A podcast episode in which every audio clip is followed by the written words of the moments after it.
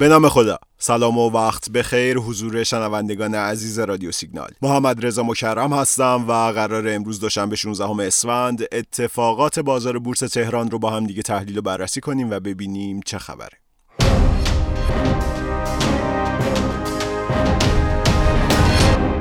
خب در هفته گذشته دیدیم که شاخص در سه روز شنبه، یک شنبه و چهار شنبه نزولی بود و نهایتا 7000 واحد کاهش ارتفاع داشت که نشون از نوسانات کم شاخص. چهارشنبه هفته گذشته شستا بعد از اعمال افزایش سرمایه بازگشایی شد. کاهش قیمت سهام شستا به خاطر افزایش سرمایه به تنهایی شاخص رو 1500 واحد پایین کشید و بیشترین تأثیر رو در کاهش شاخص کل داشت. به همین دلیله که خیلی از تحلیلگران معتقدند در شرایط فعلی بازار شاخص هموزن نمود دقیق تری از وضعیت بازاره. چرا که وقتی نوسانات روزانه شاخص کم و محدوده خب رشد یا نزول بعضی از نمادهای بزرگ به شدت می‌تونه حرکت شاخص رو تحت تاثیر قرار بده. شاخص هموزن از روز یک شنبه 8 اسفند حرکت سعودی رو شروع کرد.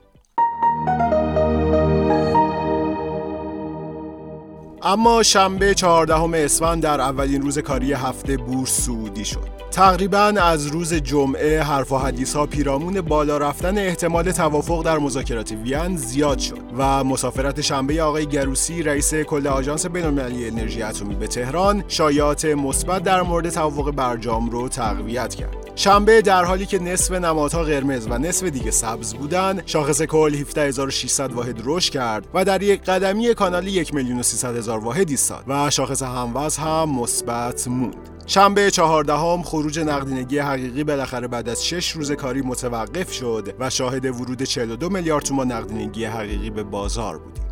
جریان نقدینگی حقیقی ها در روز شنبه در واقع اینطور بود که از گروه کانه های فلزی، فرآورده های نفتی، بیمه و محصولات دارویی خارج شد و به گروه های ریالی بازار یعنی بانکی و خودرویی و همینطور گروه فلزات اساسی و حمل و نقل وارد شد. شنبه نمادهای وب ملت، خودرو، فاسمین و هکشتی بیشترین میزان ورود نقدینگی حقیقی رو داشتند.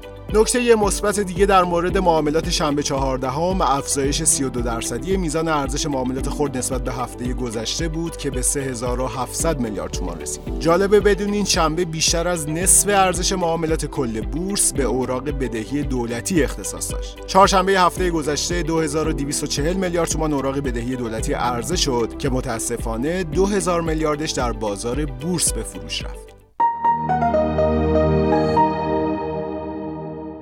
دیروز 15 اسفند دیگه از اون روال سنتی افزایش فشار عرضه ها در روز یک شنبه خبری نبود. دیروز یک شنبه در حالی که 65 درصد نمادهای بازار با افزایش قیمت همراه بودند و تعداد صف خریدها سه برابر صف فروش ها بود، شاخص 23800 واحد رشد کرد که این در واقع بیشترین مقدار رشد شاخص در پنج هفته اخیر از ده بهمن تا الانه. شاخص در دو روز ابتدایی هفته حدود 40 هزار واحد رشد کرد و بعد از یک ماه دوباره به کانال یک و 300 هزار واحد برگشت. دیروز ارزش معاملات خرد رشد 21 درصدی نسبت به شنبه داشت و وارد کانال 4000 میلیارد تومان شد. دیروز برای دومین روز متوالی شاهد ورود نقدینگی حقیقی به بورس بودیم و حدود 280 میلیارد تومان نقدینگی حقیقی وارد بازار شد که نسبت به شنبه 14 هم افزایش هفت برابری داشت. جریان نقدینگی حقیقی ها در روز یک شنبه به سمت گروه فرآورده های نفتی، فلزات اساسی، محصولات شیمیایی، زراعت و بانک ها بود و نمادهای فولاد، کچات، شبندر، شبتیس و شطران بیشترین میزان ورود نقدینگی حقیقی رو داشتند. می‌بینیم که در این چند روز چند تا از عوامل مهم بازار مثل ارزش معاملات خرد و جریان نقدینگی حقیقی ها روند سودی داشتند و این باعث رونق نسبی معاملات و رشد قیمت ها شده. اما امروز دوشنبه 16 اسفند شاخص کل سومین و شاخص هموز ششمین روز متوالی رشد خودشون رو ثبت کردن. امروز بازار با تقاضای خوبی شروع شد به طوری که در همون یک ساعت ابتدایی نزدیک به 20 هزار واحد رشد کرد. در نهایت شاخص به لطف گروه های سبزپوش فرآورده های نفتی، محصولات شیمیایی و فلزات اساسی 21 هزار واحد رشد کرد و به عدد 1 میلیون و 342 هزار واحد رسید. شاخص هموز هم امروز 84 درصد افزایش داشت. ارزش معاملات خرد خوشبختانه نسبت به دیروز افزایش داشت و به 4900 میلیارد تومان رسید که این در واقع بیشترین میزان ارزش معاملات خرد در چهار ماه گذشته است.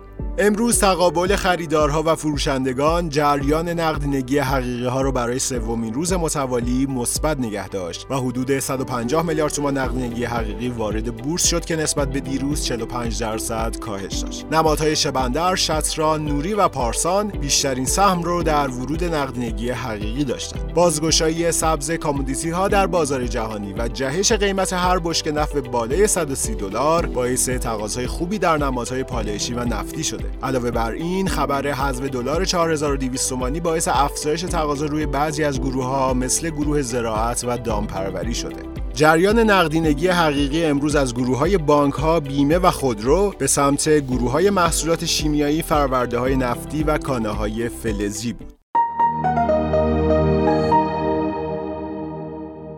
اما از نظر تکنیکالی شاخص سطح مقاومتی داینامیک بسیار بسیار مهمی رو در حدود 1 میلیون و 300 تا 1 میلیون و 320 هزار واحد که در واقع از شهریور ماه درگیرشه و نتونسته از اون عبور کنه رو شکوند. و اگر بتونه بالای این ناحیه تثبیت بده انشالله می‌تونیم امید داشته باشیم که شاخص وارد کانال 1 میلیون و 400 هزار واحد هم بشه. خیلی ممنون و متشکرم که امروز هم شنونده پادکست رادیو سیگنال بودید. مرسی از اینکه از ما حمایت می‌کنید و برامون کامنت می‌ذارید. امیدوارم هر کجا که هستید سلامت باشید. روزتون خوش. خدا نگهدار.